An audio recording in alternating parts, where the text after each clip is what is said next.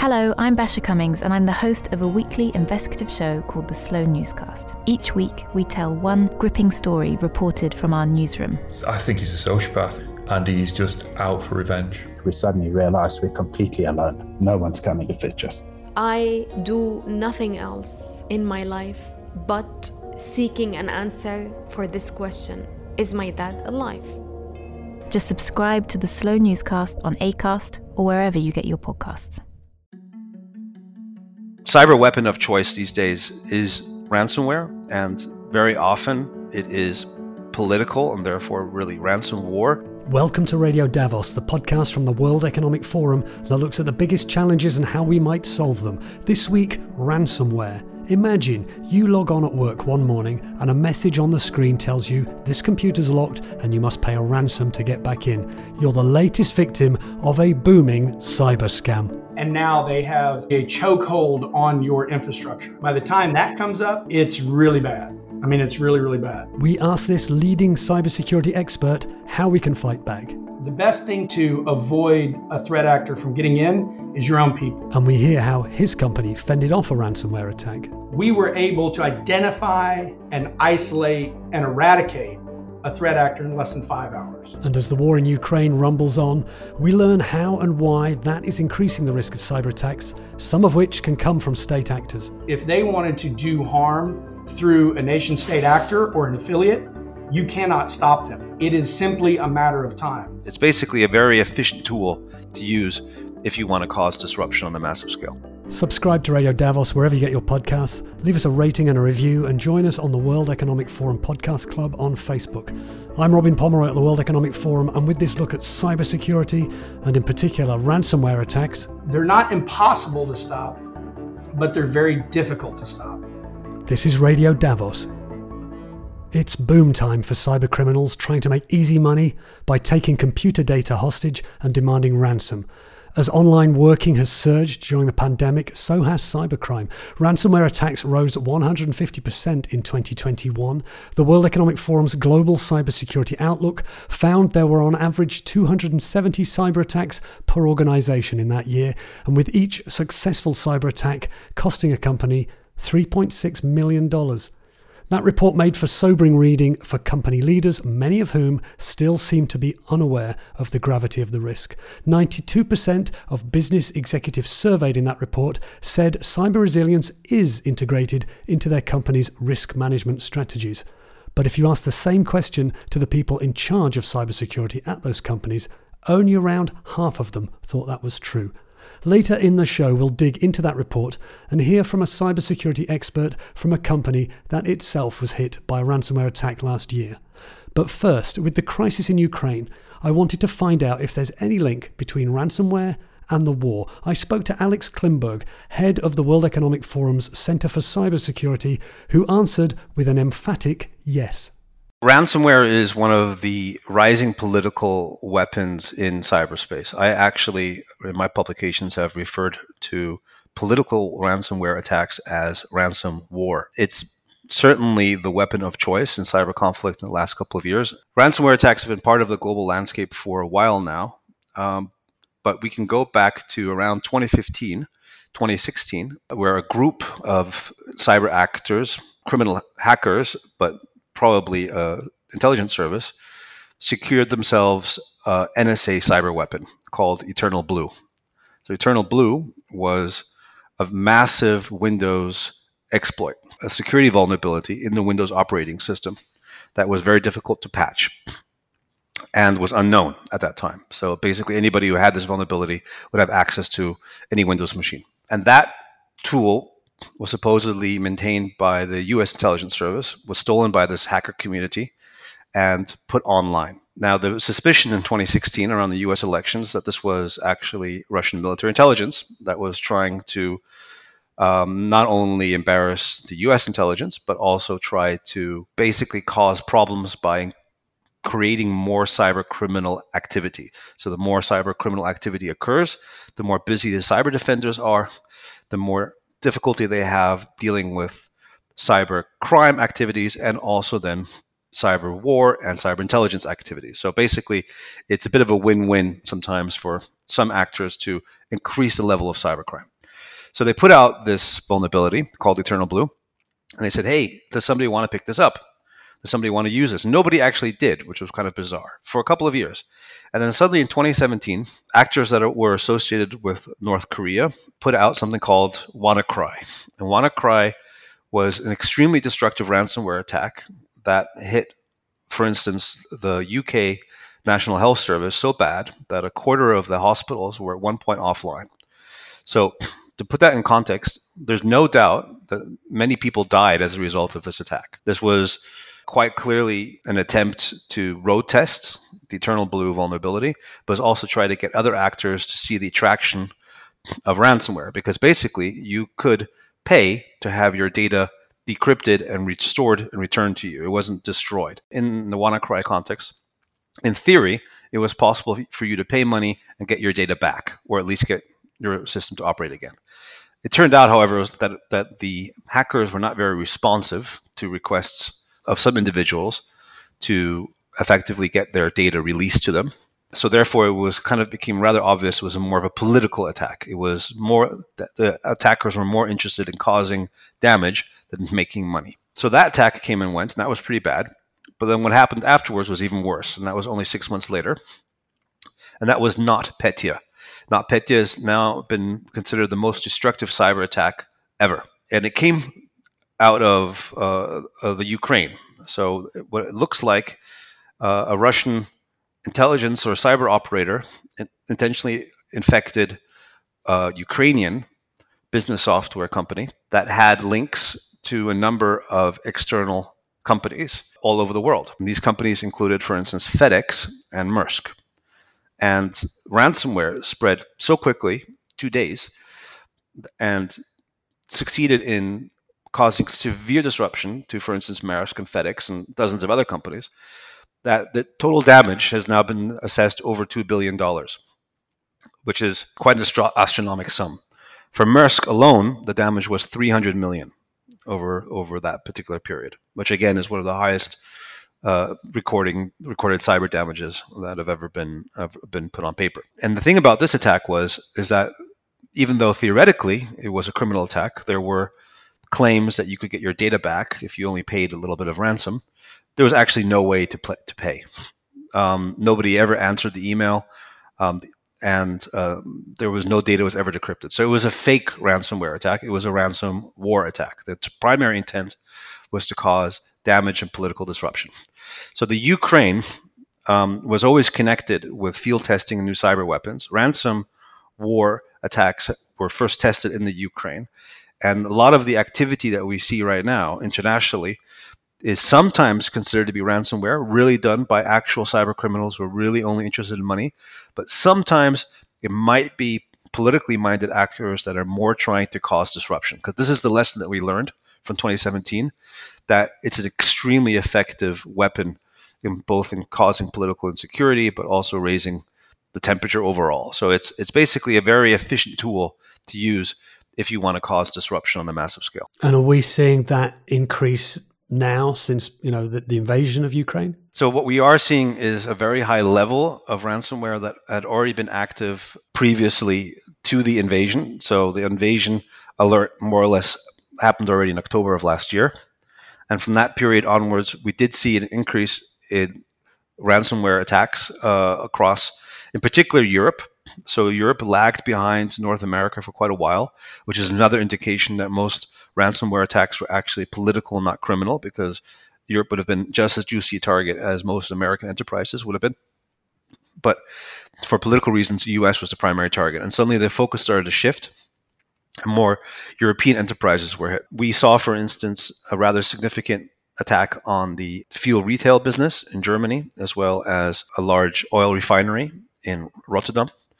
And there's been a number of other attacks reported, for instance, also in the transport companies and similar. Sometimes these attacks have a payment option, but the payment option is either fake, so it takes so long to exercise that it's effectively useless, or the amount of data that has been encrypted and which needs to be recovered is so large that it's basically pointless. The data is effectively destroyed. The cyber weapon of choice these days is ransomware, and very often it is political and therefore really ransom war, although the lines are intentionally blurred between political actors and cyber criminals. Alex Klimburg, head of the World Economic Forum's Center for Cybersecurity, which every year publishes a global cybersecurity outlook.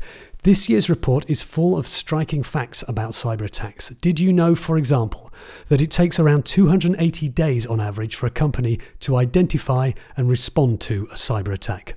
Perhaps the most striking finding in the report, however, is the huge gap between how resilient the chief executives think their companies are to cyber attack and what the people they pay to fend off such risks think. In this interview, recorded before Russia's invasion of Ukraine, I speak to Jim Guinn, Senior Managing Director of Security Strategy and Consulting at Accenture, a company that had its own well publicised ransomware attack last year. To help me put questions to Jim, I was joined by Algirde Pipikaite, Cybersecurity Strategy Lead at the World Economic Forum. I asked Algirde if she was surprised that most company heads seemed to think they had things covered, while many of their heads of cybersecurity were far from confident about their readiness to fend off attack? Actually, I would love to say I'm surprised to see this, the statistics that you just mentioned. But sadly, I don't think it was surprising to the cybersecurity community. I think we surprised a lot of CEOs and board members that they feel so much more confident um, about their resilience and about their ability to respond to an incident if an incident occurs. Jim, what's your take there? You hit it right on the head. We've seen this same sort of trend in all of the years that I've participated in trying to help secure critical infrastructure organizations. And the trend is a belief that we have this problem called cybersecurity and we understand it and we can conquer it from the executive level. But then once you start going down into the organization for the people that have to live it every day, they're less confident in the ability to thwart an attack because they know that they're constantly evolving, they're constantly changing. So when you do give a board presentation or a board update at, at the macro level, at the very high level, and you say, here's where we are, here are the things that we've done to become more cyber resilient, and here's our journey to continue on that path, in three weeks, that may have changed. And the report is already out. Your executives have seen it and they're thinking, gosh, I feel very, very confident we have a handle on this but then the climate changes or the environment changes or there's eastern european tensions between two countries which elevate the risk level for all countries. So things happen so rapidly in cyberspace that the ability for a senior executive to feel very comfortable about one cybersecurity posture versus being actually very strong and resilient are not necessarily always connected. They they ebb and flow at various times. And it's it's an unfortunate reality of the world that we live in today. Do you think this reality is upon us because we are so massively connected? And is does COVID have any role to play with it? Or do you foresee that with, you know, kind of the uh, the dawn of the pandemic, hopefully, cybersecurity situation will improve? What's your take there? Roll back the clock circa 2019 in 2019, there were a significant number of cyber events that occurred on a continuous basis. And we can go all the way back, whether it's Stuxnet, WannaCry, WannaCrypto, any number of significant global cyber events that occurred. And when the world had to shift from um, working the way that we used to in circa 19 to the way that we work today with a very, very connected in your home networks, on your mobile devices, in potentially or on potentially unsecure networks to be able to communicate with corporate assets, we did see an increase in cyber activity just simply because of the connectivity. Now, I I am I am one that subscribes to the belief that we will we will not ever go back to the way that it was again circa 19 with how we worked and what we did and there will be an evolution of more remote working or continual remote working and that's going to increase the number of um, in you know in most simplistic terms ip addressable assets and if you have an ip addressable asset meaning a human working on a thing attaching to a thing and doing their job um, if if you increase the number of attachments or connections, you increase the attack surface. And when you increase the attack surface, you give bad actors a better opportunity to try to navigate to get in. If you pivot to the things like metaverse or other, you know, responsible AI and 5G and the things that are really going to accelerate adoption of technology more broad spectrum, I think that this problem is only going to get worse. It's not going to get easier or better. I think it's going to continue to evolve, and we just have to be very vigilant in how we approach the cyber measures that we have in our organizations today. Let me follow up actually on the AI and blockchain and 5G. Um, and, and the new technologies or the new realities that we are introducing, like augmented reality and metaverse combination of what we've seen with ransomware attacks, you know, the rise last year in 2021, at least by 150% of, you know, if not more, and, and cryptocurrencies being used, you know, on an enormous scale for, for payments and then for tracking those payments. My question is Do you still see that we will be suffering with ransomware, with very basic attacks? Or do you foresee that the introduction of new technologies or the combination of technologies that we will be using will introduce really sophisticated attacks? I think both. And history has proven that it will be both. And one of the common things that we have seen, not always, but a common theme is not having the simplistic things like multi factor authentication enabled on various devices. And therefore, someone can get in because they have harvested a credential from some other means. Until we can get the fundamentals right, like multi-factor authentication across the enterprise. And I'm talking about I'm talking about operational technology assets to enterprise IT assets to our mo- mobile devices to all of it, all of our endpoints. Until we can get that done, um, you will still see the less sophisticated actors get in and do harm. Cyber gangs trying to make a quick buck. Uh, the second thing is, with all respect for all nations, if any nation state as well funded as they are, that has really strong cyber capabilities, if they wanted to do harm through a nation state actor or an affiliate, you cannot stop them. It is simply a matter of time. There's been a number of recent, in the past 14 months, very, very recent multinational, zero day, no one knew it was coming, nation state affiliates and or direct nation states who have caused uh, some really upheaval. And and we can't it's it's near impossible. If somebody wants to break in and they are funded by a nation state or an affiliate it is going to be impossible to stop them. It's a matter of time. So i think you're going to have both. I think you're going to have the very less than sophisticated gangs that try to make a quick buck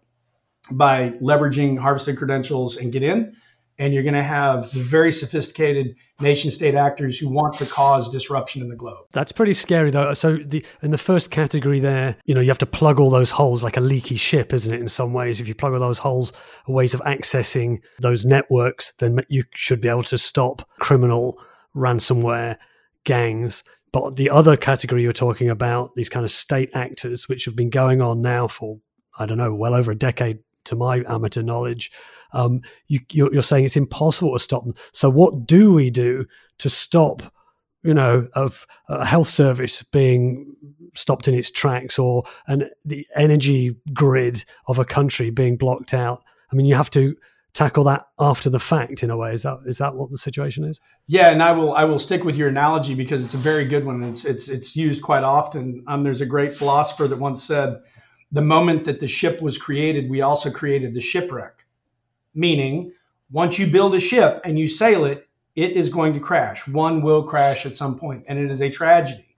Having spent an early part of my career working offshore and working on vessels, the first thing that you learn how to do is you learn how to exit the vessel in the event of an emergency. And so, what that means is you have a safety plan and you have a security plan and you know where to muster and everybody knows what their role is. We always try to avoid a shipwreck, cyber shipwreck. However, if it does happen, it's not about that it happened, it's about the resilience and how quickly you can isolate, contain, recover, and respond to it in a very orderly fashion. If you can think about, you know, the the ship as your, you know, the analogy, if you did have a major catastrophe on a ship and everyone panicked, then it would be very tragic. So it's it's about planning, it's about execution, it's about being deliberate in your moves so that when it occurs to an organization that you're a part of, in whatever form it appears, that you have a very, very tested and true plan so that you can be more resilient, so you can recover from it very quickly. We're all going to get sick. We're going to get, you know, the flu, we're going to get a cold, or, you know, God forbid, you know, we'll get COVID, but we will all get sick. But we should all be able to recover if we have the right plan, if we have the right, you know, uh, pharmaceutical capabilities. We can all get better. Same thing with cyber. It's going to happen. So let's talk about how we recover from it in a very logical and structured way so that we minimize the impacts to the organization or our customers, our suppliers um, in the future. At the very beginning, Robin mentioned that on average it takes around 280 days for a company to risk organization to identify and respond, start responding to an incident. That means that if someone was hacked on January 1st, they potentially only around mid October will get to know about that hack. If, you know, resilience is our mantra, how can we actually prevent and how do you even tackle an attacker who sits in our networks potentially for 280 days? The reconnaissance that they are doing and the way they identify your sensitive, data, your vulnerabilities, your access management, um, and everything, the navigation through your network during, you know, nine, ten months is spectacular. So is do you still believe it's a winnable battle? Or it's kind of like once once we find it, then we will try to prevent it situation. That may be some organization's strategy. Once we find it, we'll try to prevent it that's not necessarily what we would advise, even with our own experience. It's it's about the preparedness. It's about planning in advance because the closer you can get to impact, meaning day one infiltration occurs or someone has gotten in, some bad actor has gotten in. Now it's about trying to roll the clock back from hundreds of days down to a handful of days so that you can reduce the impact. And there's a there's a lot of things that we can do. And I mean, I, I would gladly share a, a, good reference architecture with anyone that listens to the podcast here or beyond. Of there, there are some very, albeit difficult to execute, simple philosophies. If you use them, you can actually decrease that time from impact to extrication, removing them, getting them out of your network. It's things like multi-factor authentication. If every device needs multiple credentials to get in, it's really hard to move laterally in a network zero trust. What does zero trust mean? I don't trust anybody that's on the network, so I need to have multiple ways to authenticate to a given set of assets in a, a business context to protect them so that we don't have loss of IP or loss of data. There's there's some really fundamental things. And again, they're not easy to implement and they cost both time and money to do, but the the most spectacular and I'm using that word in a negative context, not a positive context, the most spectacular cyber events we have seen have been on flat networks without multi factor authentication, without the ability to see the environment to know what's happening. You know, that we, we try to describe this in, in simple terms. If, if you can't see it, you can't protect it.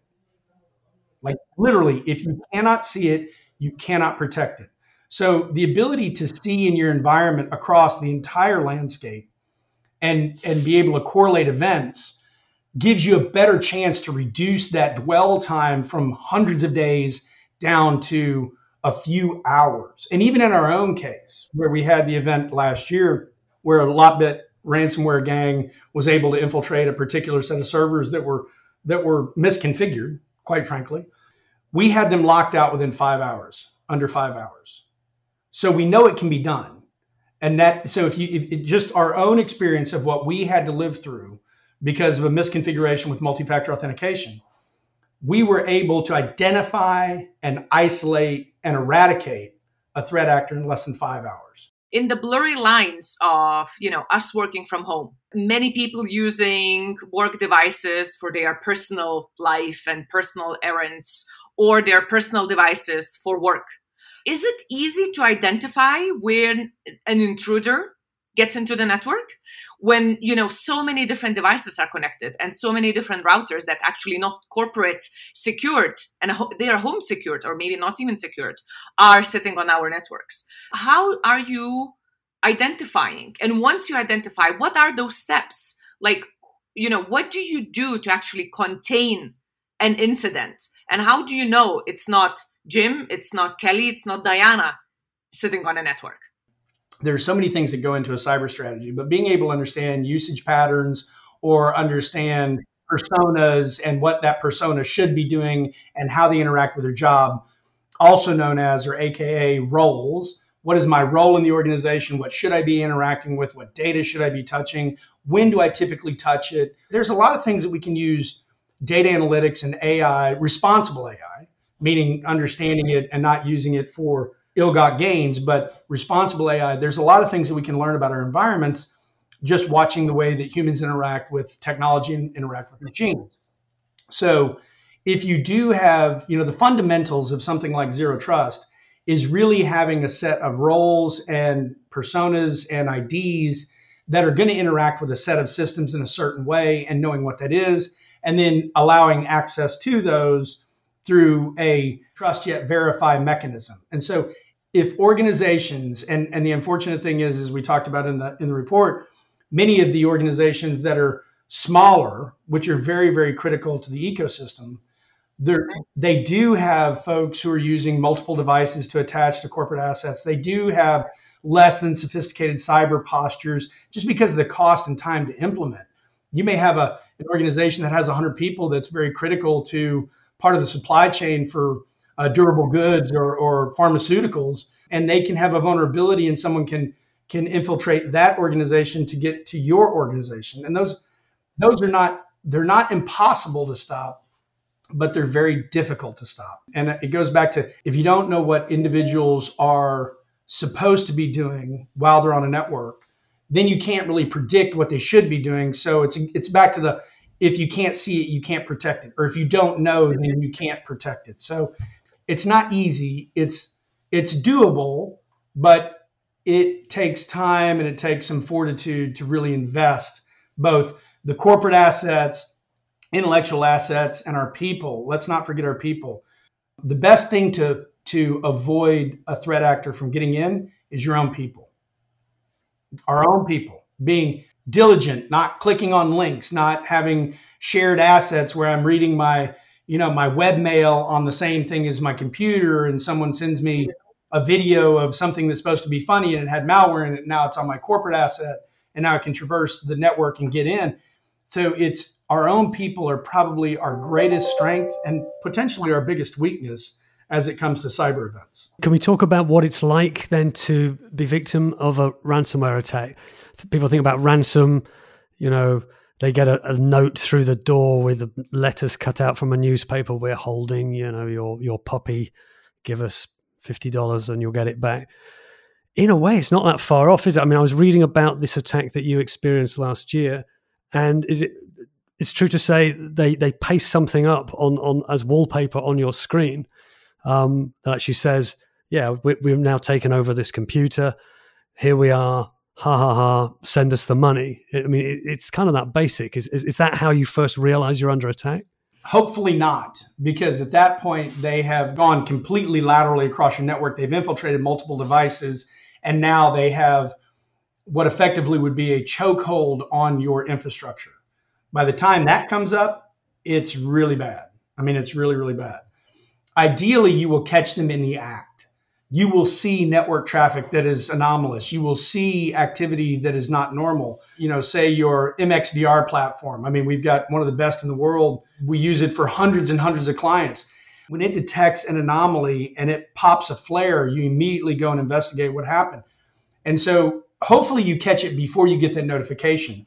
But if you get that notification, there's a whole new series of activities that you're going to have to go through that are going to be uh, less than ideal both for yourself, for your people, for your clients, for your suppliers. Uh, so hopefully you get to it before that occurs. Does that make sense? Yeah, absolutely. I, I, the acronym caught me out though. An MX, MXDR. Could you explain what that is? Yeah. So it's manage, extend, detect, and respond.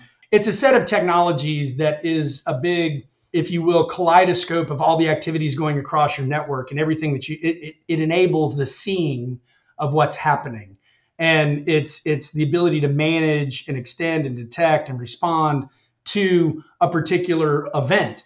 May be anomalous, it may be it may be good, it may be bad, but it's something that's different. So you have to go investigate it. So it's a bit of a, a, a fabric that lays over the top of the network that that identifies a ripple and then we go look at the ripple and figure out what that ripple is and why is it correlating in other areas and why is it appearing in other places so it's a way to better detect when there is an incident or the potential of an incident. So you you'll be able to tell us what what you are able to tell us about this attack last year but it's been fairly widely reported. This ransomware group LockBit maybe you could tell us who they are who they might be. They were asking for $50 million in ransom. So, what, how, how did it all unfold from, from where you were sitting? We were immensely transparent with all of our clients. The event occurred on July 30th. And I want to say that was a Sunday, and I'm having to roll back the clock in my mind. So I, I, I believe it was a Sunday. Um, and I remember getting up on Monday morning. I'm pretty sure it was a Sunday, but I remember Monday morning, uh, my boss at the time, uh, I had a text from him, and I got up. It was like, you know, five five fifteen in the morning. Usually, when I get up, I go and take the dogs for a walk. I'm still in the outfit that I took the dogs for a walk in, and occasionally, when I walk past my phone, I don't keep it with me. And I go into the office and I tap the screen and I see that you know I had gotten a message, and I'm like, that's not ever good. It's just not good to have a message at that time of the morning. Um, so I look at the message, and and the world changed, and and and you know what I will say is, um, you can't always believe what you read from a threat actor, and there's a couple of different reasons. Number one, it was not $50 million. We don't disclose what they wanted, but I can tell you it was significantly less. It happened within less than five hours, we had it contained. So from the time that someone got in and our alerts went off and we knew that something was anomalous and we had to go investigate it, it was isolated inside of five hours. So the ability to exfiltrate whatever it was data, as it turned out, and as we widely shared with many clients, it was mostly seating charts, internal communication, emails, uh, some benchmarking data that was publicly available, just a series of things. The value of the data was not there. And so threat actors will LockBit, any of them. Threat actors like to boast what they have so that they can try to get, if they can't get it from the entity that they have harvested it from, then they try to sell it on the dark web by increasing the perceived value of it, right?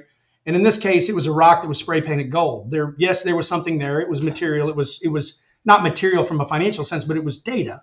Um, but they spray painted it gold to make it seem like it was more important or bigger. And it really ultimately Thank goodness it wasn't because it'd be a different set of circumstances. But the reality is they realized what they had. And when we when we said, yeah, we're not going to pay, then it became widely public, right? Once we knew what they had and once we felt comfortable that we had contained and isolated, then it became more of a stalling technique than really a negotiation to be able to um, uh, defer until publicly known what we knew and what what uh, our internal CERT team and our internal CISO was trying to get their their arms around. So so it for sure was not that uh, amount of ransom, uh, and for sure um, we did not pay.